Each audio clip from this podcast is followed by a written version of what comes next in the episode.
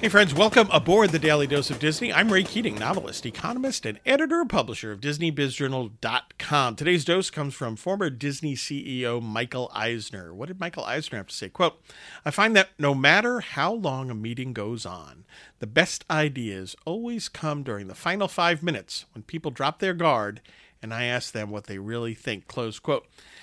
Yeah, I, have had this experience before. Thankfully, I don't have the experience of many meetings in terms of what I do for a living. Don't like them, but going back many years, I can remember this very much being the case. And it happens actually. I mean, I taught MBA students for 10 years. It happens in that situation as well, where all of a sudden you think you're wrapping everything up and, and they kind of, students drop their guard and things are said, and all of a sudden you want the conversation uh, to, to continue. But the key here is um, the idea that they are willing to drop their guard, right? Are they at ease?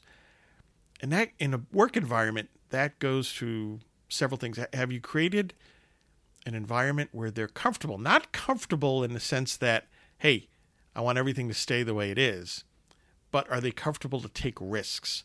Are they comfortable to test things, to say things, to push the boundaries a bit, and eventually to fail, right?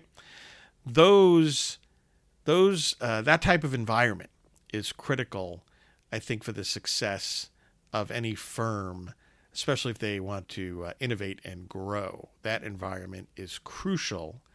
Uh, and kudos to Michael Eisner for bringing up this point. Hey, folks, order your Disney Planner 2022, the to do list solution at raykeatingonline.com.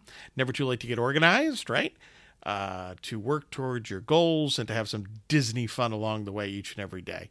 And get your news and views on Disney at DisneyBizJournal.com. Have a magically productive day.